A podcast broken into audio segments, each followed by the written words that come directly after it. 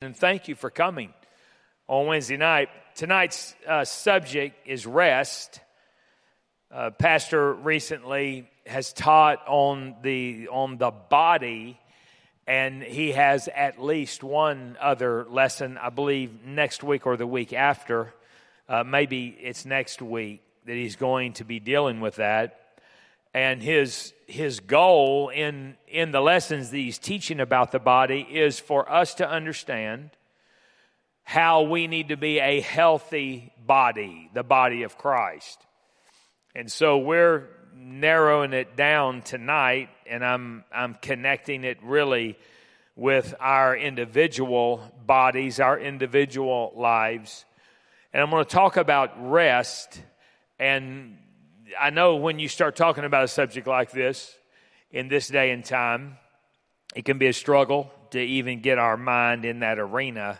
But you can believe that the enemy seeks to pervert our understanding of everything. Everything. He is a counterfeit angel of light, will literally try to pervert everything, even including this, this topic. A couple of weeks ago, when my mind went to tonight, because I knew that I would be teaching, um, my mind went to this topic. And so Monday, I was starting to gather it uh, more together, and the thought hit me you've taught on that here, like recently. And I was thinking, I don't think I have. And I was going back and forth on have I, have I not. And so I looked at my records the way I keep records. I couldn't find it. But it, kept nagging at me. It's like, you've taught on this. And so I went to the archives um, on, on our website here and went to messages. Now, I don't know how many of you use that tool, but oh my goodness, there is so much on there. So much. And so I started scrolling back, and I and I literally scrolled back to 2017, searching to see if I had. And I was reading all of uh, all of pastors, you know, sermons and lessons and all that, and I, I needed rest after reading all of those for that many years because I know what goes in, and some of you who minister in the pulpit, you know what just goes into one of those one of those topics. And I was also I was also thinking about this.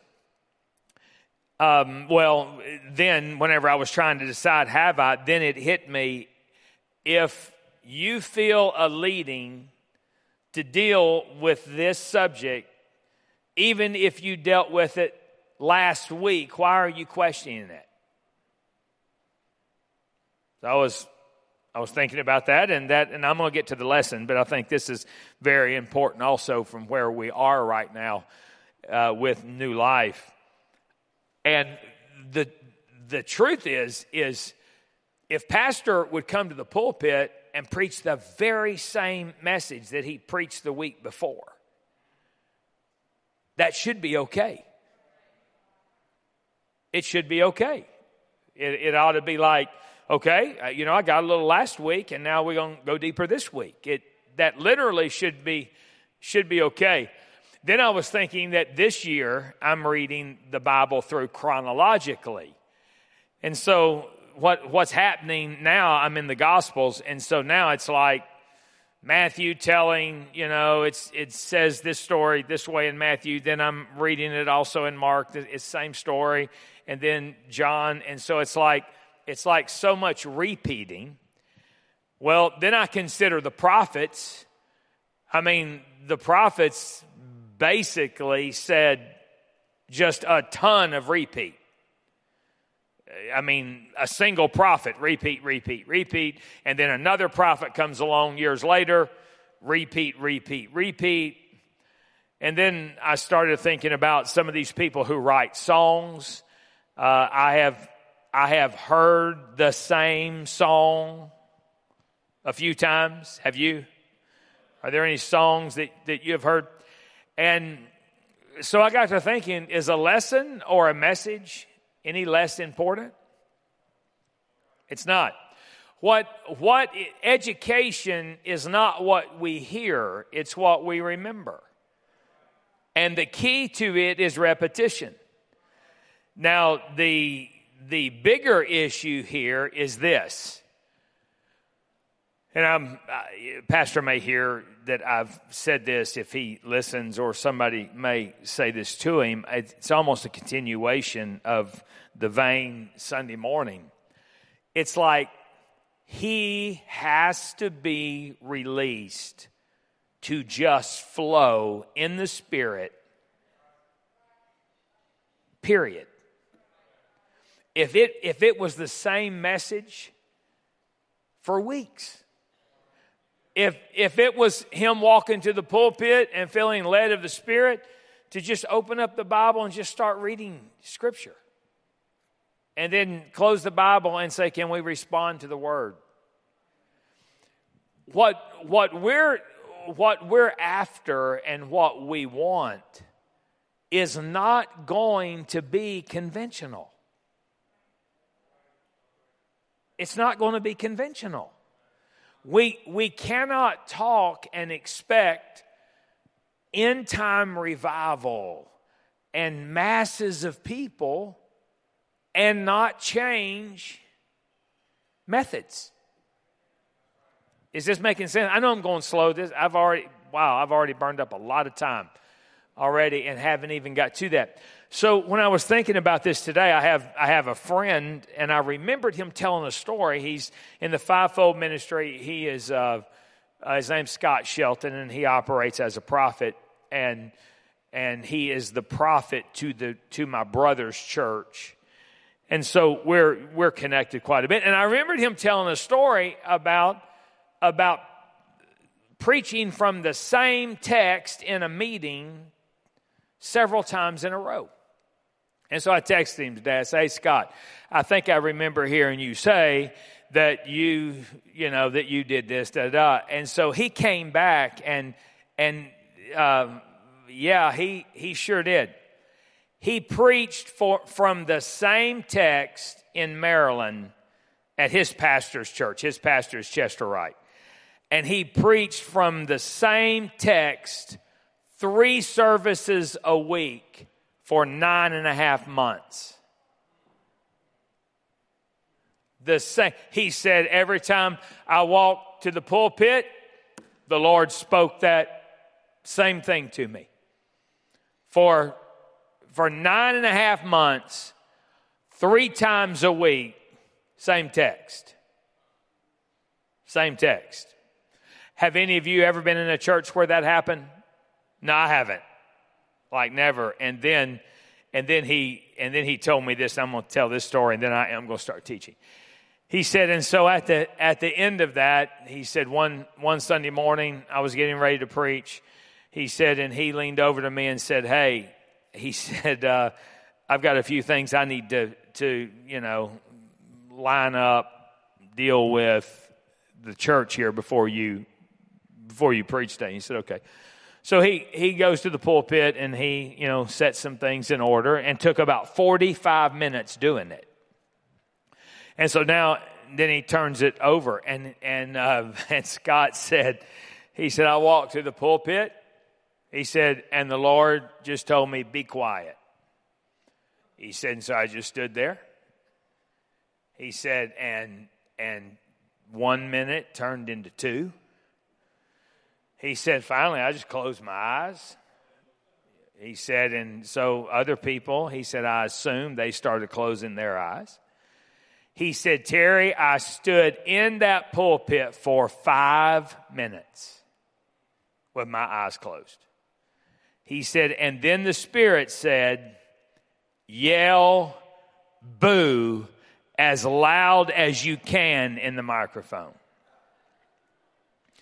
He said, I said to the Lord, do what? He said, the Spirit said, yell boo as loud as you can in the microphone. He said, I, I knew what that voice sounded like. He said, I knew that it was of God. He goes, by now, there's a lot of people got their eyes closed. He said, and I just took a big, deep breath. He said, I yelled boo as loud as I could. He said, I opened my eyes. he said, in the ministry section where some of the, the care group leaders and all, he said a few of them jumped up. A couple of them started running. He said, When I tell you the church went berserk and seven people got the Holy Ghost. He said that while it was just all going on, it was all going crazy. He said, I walked back over and Bishop Wright looked at me and he goes, Boo?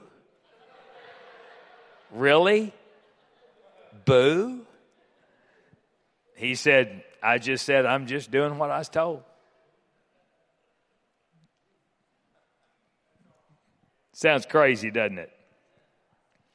Spit and dirt mixed up and stuck in people's eye. That's crazy. That's crazy. Few fish and a few loaves. That's crazy. Folks, there's crazy all through this book. I mean, from Genesis to Revelation, there's a lot of crazy. And I guess what I'm just trying to get in my mind and what I'm uh, what I'm trying to get into is uh, just how much crazy are we going to allow? Or are we going to just, I'm comfortable right here. Now, God, now, God, now listen, I'm not on you. I'm, I, you know, I don't know. I, I guess I'm acting like I've got a therapist in front of me and I'm just opening everything up. But it's like, how, how much of this? How much of this? Okay, let's teach. It is 12 minutes till 7, and you came uh, to hear a lesson, so let's go. Let's talk about rest. Rest is, is quite a tough subject to present today. And as soon as you mention it, uh, the bell goes off in our mind, and the ringing of the tune sounds something like this There is no time to rest. There, there's none. My life is out of control. I can't rest. You don't understand my life stage. Uh, hey, Mr. Gray Hair, standing in that pulpit, you obviously no longer have younger children running around around your house. And to every bit of that, I say you got a point. You have a point. But then there is the word. When we're talking about rest, and we're not at we're not in your handout, I'll tell you when we get there. But Isaiah 28 speaks of rest, and when it's speaking of it there, it's speaking of a resting place, comfortable, ease, and quiet. In Matthew 11 28, it speaks of rest, and it's, it's refresh, take rest, give rest, take ease. In Matthew 11 29, it speaks of rest as in an intermission. Now let's go to your handout. I think before we can really deal with this, first we must be positioned for rest. Positioned. You know, there are there are many people who will never be effective in the spiritual, in their spirit, or even in the, their natural life or emotional life because they won't get in position. There, there's a position to all of this. People desire things, but then putting yourself in position to actually be able to realize something, there's, there's, that, that goes beyond just thoughts and, and the head. So we must be positioned for rest in your notes, Matthew 6:33, I believe, is one of these positioning scriptures. Seek ye first the kingdom of God and his righteousness, and all these things shall be added unto you. Hebrews 12 and 1, I believe, is another positioning scripture. Wherefore, seeing also we are Wherefore, seeing we also are compassed about with so great a cloud of witnesses, let us lay aside every weight in the sin which doth so easily beset us, and let us run with patience the race that is set before us. And I guarantee you, Brother Foster, the way he can bring things out and teach in the Word, he could take Hebrews 12 and 1. How long do you think you could go on Hebrews 12 and 1, Brother Foster? About six months. It's that loaded. Uh, Matthew 6.33 would get you a few weeks. It's that loaded. These are, these are positioning scriptures. When our priorities are off, when we're not seeking first the kingdom, when we're weighted down with, with lesser things and things that will not matter, and when sin is eating away at us, we should be restless. We should be. Because God has so designed us to be restless when we're out of position. Does this make sense? Somewhere in Proverbs, I, I can't bring up the uh, reference in my in my head, but somewhere in Proverbs it says, uh, "The wicked flee when no man pursues." The wicked flee when no man pursues. Listen, if you're giving yourself to wickedness, you've always got to be wondering who's going to find out. What, what do we have to hide? You know, you're guarding your phone like crazy. You're guarding your computer, your computer like crazy. You're, you're guarding what you say. You, you see somebody else that you've talked to is talking to somebody else and your mind's spinning. What, what are they saying? Are they saying what I said? What, the wicked flee when no man pursues. And you can believe wickedness will wear us out. And so now in this day, we understand that that many are overwhelmed and for good reason because of life. But let's, let's talk about rest. Let's deal with the lesser important first. But lesser does not mean not important. Excuse me. So the first thing we're going to deal with is body rest. Number two in your notes body rest. I read a leadership article lately, and, and the leader, that's, that's uh, a, a highly esteemed leader, he said one of the secret weapons of a leader is, is sleep. Sleep. Well, when we talk about rest and we talk about sleep, we need to first understand that God didn't rest on the seventh day of creation because He needed it. He didn't need to rest. But the reason why he rested was to show us what we needed. That, that we would need rest. And he, he could have created every one of us to where we never needed rest, we never needed to sleep, but he created us that we would need both. We are literally God designed for rest. God designed for rest.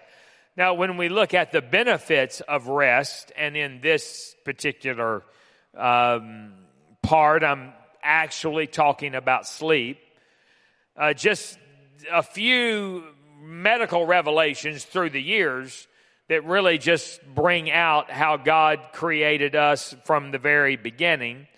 Uh, sleep, number one, it promotes healing. Yes, it does. Number two, it allows vital organs a break. This is the reason why it's so bad when we eat so late at night.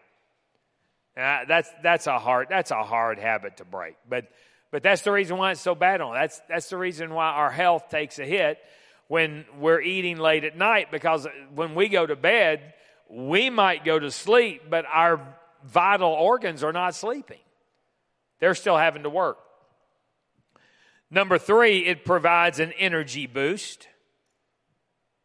Number four, it helps with a positive attitude. We see this in, in babies and small children. You can just look at a baby, you, you know, and or a small child. You can just tell, uh, you know, sometimes they need a whipping. But a lot of times they need sleep. You know? They get they get cranky when they get tired, and I don't know if humans ever grow out of that. There's, there's just, there's just sometimes when you're around people that are cranky, you may just need to ask them if they need a blankie. And you may need to do that at your own risk. But maybe just hand somebody a pillow and, and a blanket. But there is something to this rest business.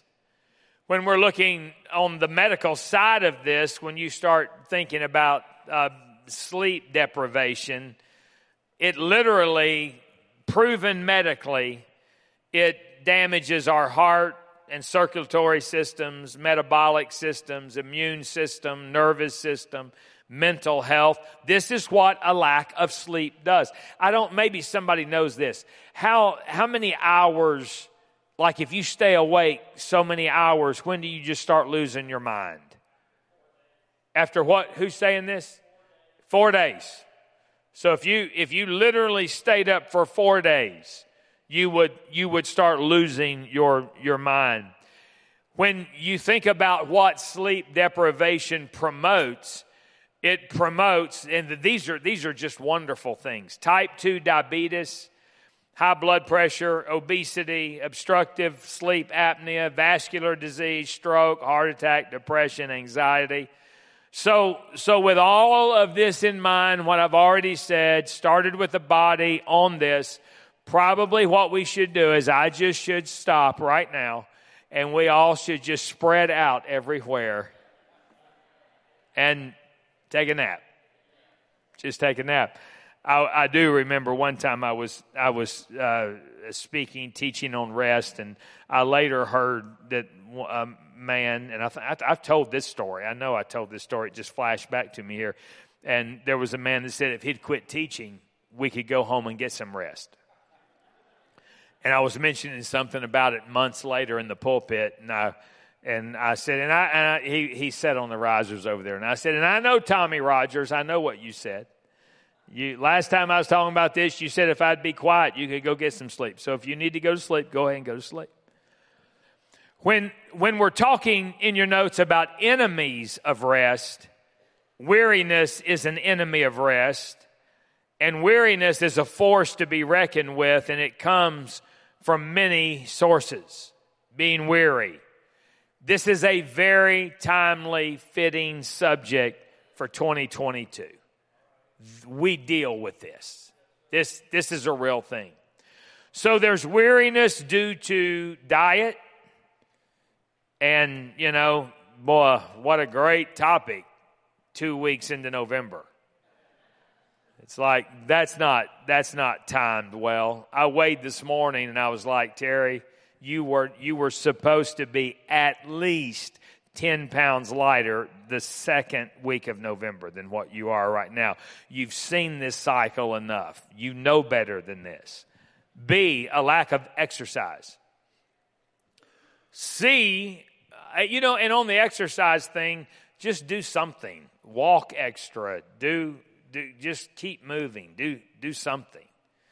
Uh, C is, is a big one and that is monotony monotony. It's just it's just your your life is just into the same old same old.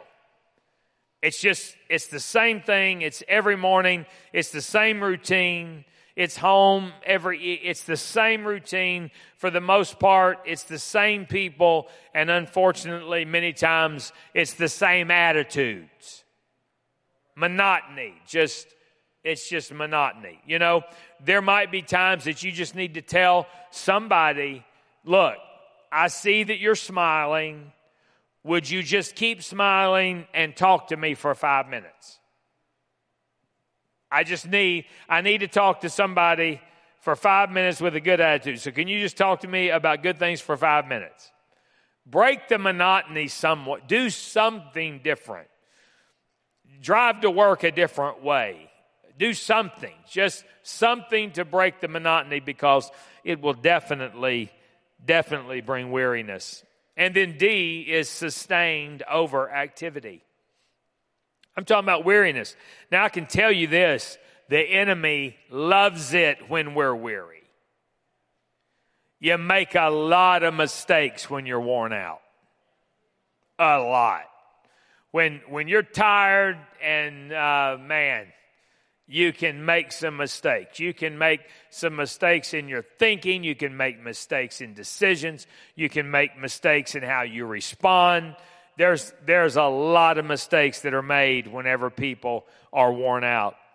And so when we're talking about sustained overactivity, I understand seasons. There are some seasons that you go into in your life that are absolutely grueling and adjustments need to be made if at all possible, or weariness will take over. Now, there are two groups of people. I'm sure there's more, but there's two groups of people that I'm very concerned about. And, and one is single moms.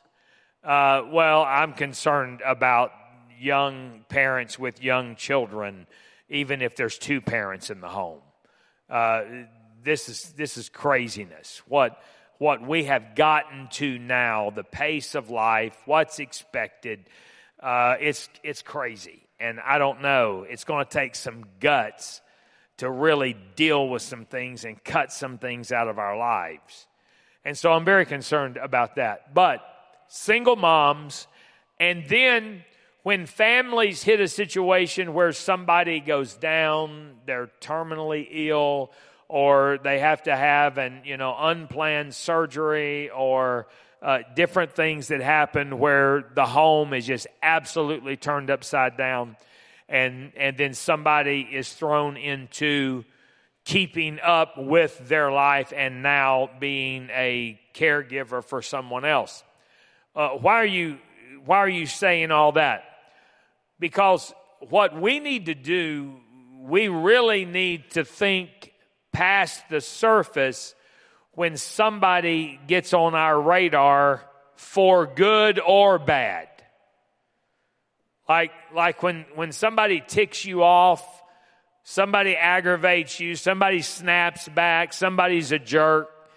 Um, it's better if we can kind of hold ourselves back and try to, to go below the surface. It's no telling what's going on in their life. Is this making sense at all?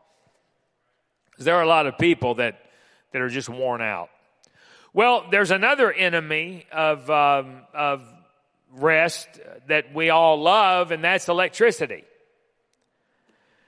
You, you say, wow, that's a revelation. Well, I'm not interested in doing without electricity, but if you study history, a lot started going south for the, for the humans when, when electricity was discovered. Because now we got lights and now we can sustain. It used to be when the sun went down, so did the people. Not now. Not, not now. We, we can go 24 7. I mean, they even talk about cities that, that never sleep. There's another major enemy of rest, and that is the internet and media. The internet and, and media. When, when, we, when we think about this, you, you know, there's, there's much I could say. There's just not a lot of time to say it. And besides, uh, some would probably be aggravated with my opinions on it. But let, let me just, just challenge you. Just track it for a week. Just track it. How much time are you spending on the internet and media? How much? How much screen time? I, am not, and I'm not even, I'm not even saying, you know, uh, good or bad or, or evil. Well, I mean, obviously, we're not supposed to be watching stuff that's evil. But, but even, but even good stuff. I mean, even how, how much time? Because what's, what's happened is, is when you get when you get into the internet world and the media world, whether it's Instagram, to, uh, you know, to whatever, just name name them all, any social platform, any screen type thing, it's like everything we're seeing, we're subconsciously comparing ourselves against it. Is this making sense at all? That dress, that house, that suit, that this, that, that vacation. that boat, that, well, that camper, well, look at that vehicle. Well, look at that vehicle. Well, that, that truck, that four wheel, that golf cart, that, that, that. And, and what happens is, is, you know, I mean, it's just like, it's a continual, it's a continual, you don't measure up. You don't measure up. You don't measure up. You're, you're lower. You don't, you don't measure up. This is nicer. They look better. Well, I know that we cannot extract ourselves from this world. I'm not teaching like that, but at least we can get it in our mind that some of this weariness that we're dealing with comes from some of that. I would just challenge you track your time on it and then, you know, if you want to take the step that I've taken, I've got a permanent alarm that goes off on my phone at 9:30 every night and and the alarm will go off, and any, you know, if Braden's in the room, he goes, Get off the internet, Dad. Or Kendra or Melanie, you know, time, time to get off the internet, internet down, whatever.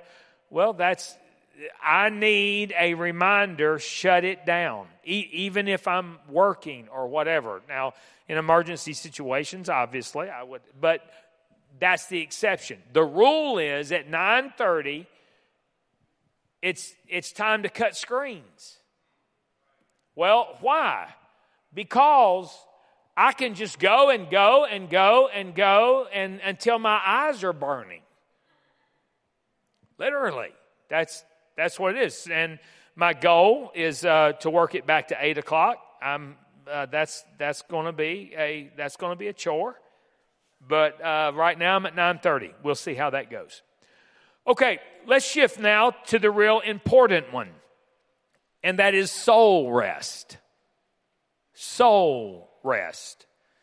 Matthew 11, 28 and 29. Brother Foster, that's, these are, there's another two verses you could get a couple months out of. Come unto me, all ye that labor and are heavy laden, and I will give you rest. Take my yoke upon you and learn of me, for I am meek and lowly in heart and ye shall find rest unto your souls. So here's, here's two key words with this yoked and learning. Yoked and learning. So it's, it's taking his yoke, and when we understand that a yoke is an instrument of unification for greater power and productivity. That's what a yoke is. A yoke is an instrument of unification, right? Brings forces together for what? Greater power and productivity. Yoke together. A yoke allows two to become pulling partners. When you're yoked, then that means you've got a partner in pulling that load. And so it would be very important for us to decide who is our pulling partner. Who, who are we yoked with? He's saying, Come unto me and be, be yoked to me. Now, this is the reason why it's so very important. And the word talks about not being what? Unequally yoked. It's, you know, it's one thing to have acquaintances and friends. It's, you know, it's one thing for that. It's a whole other issue to allow somebody in the other side of the yoke with you. You, you don't need somebody that's going to be yoked with you that's pulling the other direction. You don't need somebody that's yoked with you that won't move. You, you don't need somebody that's yoked with you that, that has no interest in what you're trying to make of your life. And this is the reason why it's so important that we're first yoked to Jesus Christ. We make the decision to be yoked to Him, and then He makes the decision about us and them. Is this making sense? We first choose to be yoked to Him and then He will lead us to the them.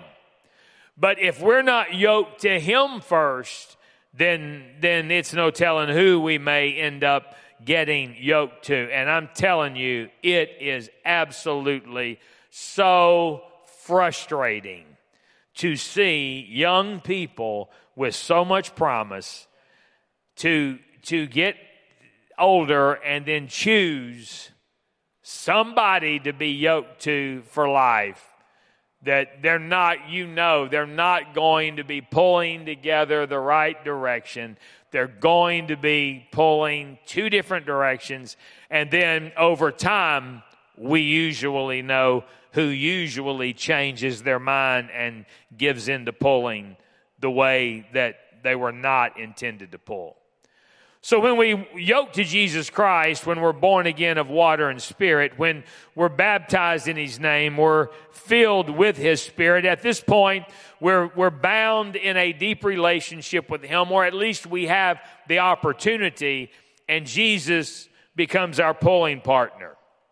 Now, we, we cannot make a, a better decision than that to be yoked to Jesus Christ. Don't have time to deal with this a lot, but but before that we keep wasting our time trying to give people good advice, can, can we just start first with them on how are you doing in your daily relationship with God? I mean, before that we spend another hour or hour and a half meeting somebody for coffee, can we just start where it matters? Or when we get to the table and they're pouring the coffee, can we just say, look, I know there's an issue here and we're, we're going to talk about it and I'm your friend, but, you know, friends don't let friends drive drunk and, and good spirit filled friends don't let friends live empty. Is that making sense? Oh, well, they'll, they'll think that I'm being holier than thou. They'll, they'll think I'm being too spiritual. Are we, have we ever swallowed a bunch of it? When we, when we literally would, would step back from letting that be the major issue by thinking holier than thou, being what? What are some of the terms? Goody two shoes, holier than thou, Pharisee, what, whatever. It's like, it's like, no, no, I, the advice I will give you, if you're not yoked to Him, it's just not going to help you. It's not going to help you. It, I literally got to the point whenever I was pastoring that some people would come in for for counseling and I've I've actually looked at people and I've actually said this, okay, I'm going to I'm going to give you a choice. Do you want to feel good for 30 minutes or do you want life change?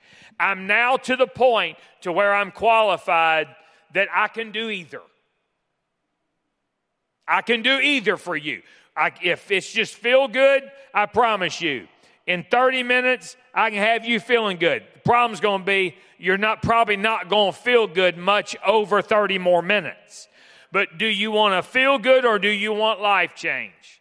We, we've got to get folks to where we're like, listen, I'm just trying to help you. You're in trouble.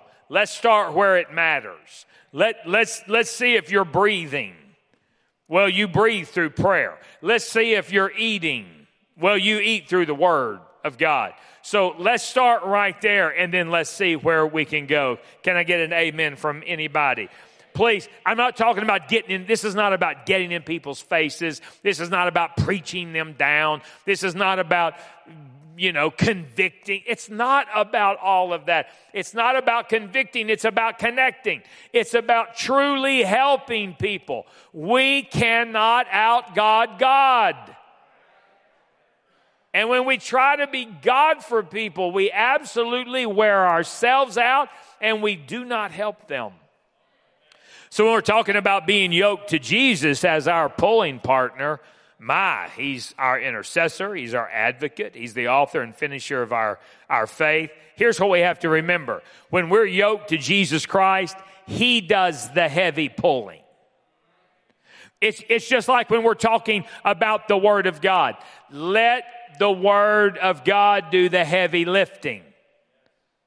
When people are having issues, go back to the Word of God. Let the Word of, well, my grandma, well, my grandpa, well, my, well, my, well, my, well, okay, whoever, list them all. Good. Love them. I'm glad they're great people. I've got good examples in my family. I got bad examples in my lineage. And I can look at my good examples and thank God, thank God, thank God. But, but it's the word. It's not, well, I tell you what my dad said. Well, what dad are you talking about? Now, if, if we're going to talk about my father, what my father said, if we're going to talk about what the king, King Jesus said, okay, I'm all ears. I appreciate all these great people in your life. But hold on one second. Who, who authored this? So, so why, why don't we take a shortcut and just go straight to this? When we're yoked to Jesus, we begin to learn of Him and we learn to be meek and lowly. And wow, that is a tough school. Um, hmm. I have I have failed so many classes in that and I'm just trying to get better grades now. Meek speaks of being gentle and humble. Uh, when when we think when I think in my life of the times that if I would have just been meek in that moment, if I would have just been mild and gentle instead of what I was. Wow. We, we learn of this. Lowly speaks of the low degree and, and humility. And there is no soul rest apart from learning to be meek and lowly. We must be positioned for soul rest. Please hear me. How do we do this? By being yoked to me. He said, Come unto me. But there are people who think that if they can come in to a certain level of, of making money, if they could come into their own camp, that they could run away every now and then on a weekend, or if they could come into an RV, or if they could just come into a uh, vacation at least once a year. Be great if there could be two. If they if they could just come in to all of these things that they would have rest. No, no. Multimillionaires are blowing their brains out. There, there are billionaires that, that have jumped out of buildings. It's, it's people who can fly anywhere, do anything they want, have all the money. I mean, literally modern day Solomons, that if they wanted it, they could do it. Why? Because that's not the answer. And Jesus says, Come unto me, all ye that labor and are heavy laden, and, and guess what? I will give you rest. Take my yoke upon you and learn of me. Learn of me. And so when we're yoked with Him, that is definitely a lifetime learning experience. We become His student. Now, can we talk about some things we'll learn? Boy, it's a tough class. Some things we'll learn. We'll learn His way of life. We'll learn the baseline of contentment is food and clothes. Whoa. What? You mean to tell me if I have something to eat and something to wear, I'm supposed to be content? Based on the Bible, yes. We learn, like Paul, to be content no matter what life brings our way. Wait. Now I didn't I didn't say satisfied. I did but but a deep contentment. This this is what we learn when we're yoked to him and we will never learn it any other way. Never. We learn to go the extra mile. That's a tough one we learn to turn the other cheek. And that doesn't mean what I heard so many times, and I even said years ago to somebody, I said, now I'm going to turn the other cheek. But once they hit me, they had better get out of there. because they hit me once, but I don't think that's the context. We learn to forgive all men every trespass. Now, forgiving somebody doesn't mean that you just continually keep yourself in a position to be abused by them. So let's get that right. But we do learn to forgive. We learn we can only do all things through his strength. Now take a deep breath because now now we're going into Matthew 5:44. It's not uh, on your notes. You can make a note of it. We learn to love our enemies. Whoa. We learn to bless those that curse us. We learn to do good to them that hate us. And we learn to pray for them that despitefully use and persecute us. Now, now time's about gone. I've got eight minutes. Now, do we do we realize what we just said? Um, enemies, those that curse us, those that hate us, those that despitefully use us and persecute us. Now, you can do with this scripture whatever you want. But a few weeks ago, I, I have started putting people in these categories in my life. Yeah, I have. You want me to tell you why I have? Because I want to be right. I really want to be right. I think the stage of my life that I'm in right now, I think I've got more of a desire to be right than I ever have, ever in my life. I want to be right before God. And so, literally, you know, my family will need to burn my, if I die, they'll need to burn my computer or my journals or whatever. But but uh, I am identifying the people that I feel have been my enemy, and I've got to love them.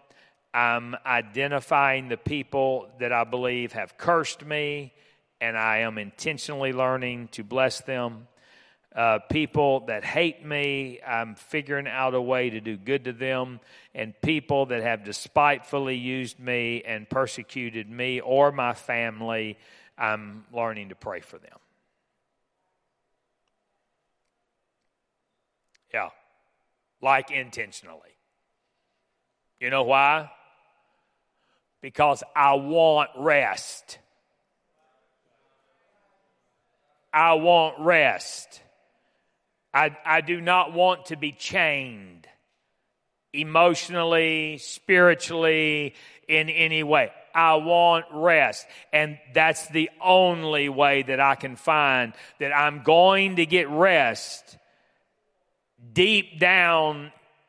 The only way I see it can happen is to be yoked with Him and learn of Him.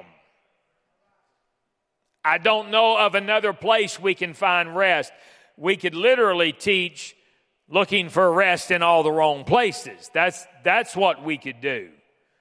And we've got to learn. Here's, here's where, in all of this that God's doing, in, in the way God wants to use this church, use us, all that. Don't have time to repeat all that.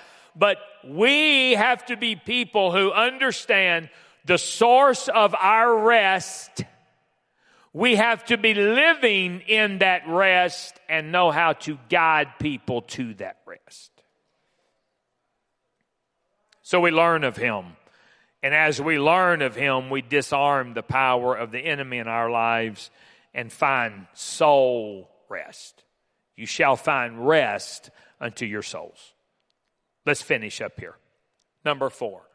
So we've talked about all this, so now we're going to talk about, we're going to finish with sustaining rest. Sustaining rest. So true rest starts within. These are just some scriptures that if you're serious about this, I would, um, I would challenge you to spend some time on these scriptures.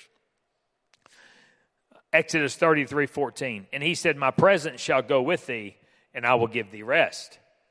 Well, what that would say to me is, is let's not be doing anything that would separate us from his presence. If his presence goes with us, then we can find rest. And it would be very important that that whatever we do is that that would position us for his presence. Psalms 37 7. Rest in the Lord and wait patiently for him. Fret not thyself because of him who prospereth in his way, because of the man who bringeth wicked devices to pass. So we see that patiently is a key word there, and there's much more in that one. Psalms 131 and 1. Lord, my heart is not, this is loaded. My heart is not haughty, nor mine eyes lofty, neither do I exercise myself in great matters or in things too high for me. Wow. My heart is not haughty, my eyes are not lofty, neither do I exercise myself in great matters or in things too high for me. There are a lot of people that they're, can't find rest because they're always getting involved in things they have no business being involved in. And that's the reason why I talk about if we don't have spiritual authority, if we don't have positional authority, if we don't have relational authority, then just pray and encourage and leave all that into the hands of the people that have that in somebody's life. Isaiah 30 and 15. For thus saith the Lord God, the Holy One of Israel, in returning and rest shall ye be saved. In quietness and in confidence shall be your strength, and ye you would not. In repentance, in other words, in repentance and rest, you're going to be saved. In quietness and trust is your strength. These are key words. These scripture, these, this list of scripture is life changing. It's absolutely life changing. Jeremiah 6 and 16. Thus saith the Lord, Stand ye in the ways and see and ask for the old paths, where is the good way, and walk therein, and ye shall find rest for your souls. But they said that we will not walk therein.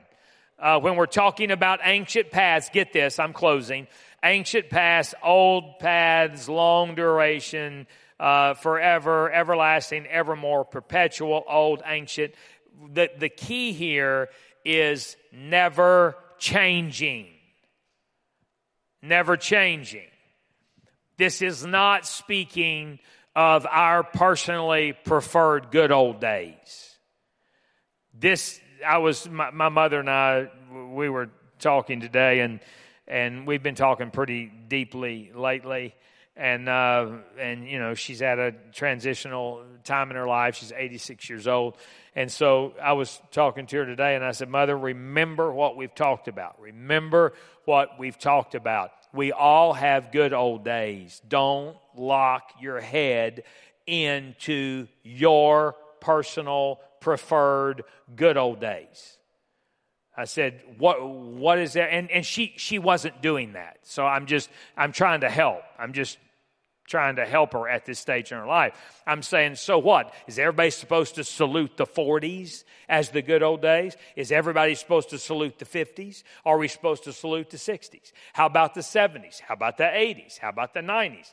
I mean, Everybody's got good old days. Everybody's got, it's not that. I, th- this is not talking about stand in the old paths, the good old days that you've decided were your good old days. It's not that. This is talking about the laws of God, the foundational things of God that were never supposed to change.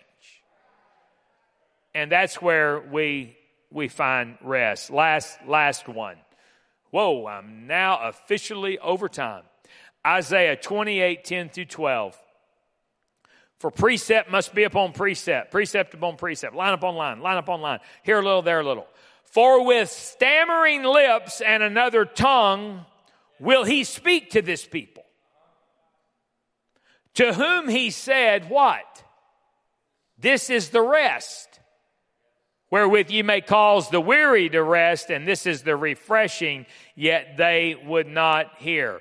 How about this term? I'd, I'd like for you to start considering. Consider this term a refreshing tongue. For with stammering lips and another tongue will he speak to this people, right? And then what did he say? This is the rest.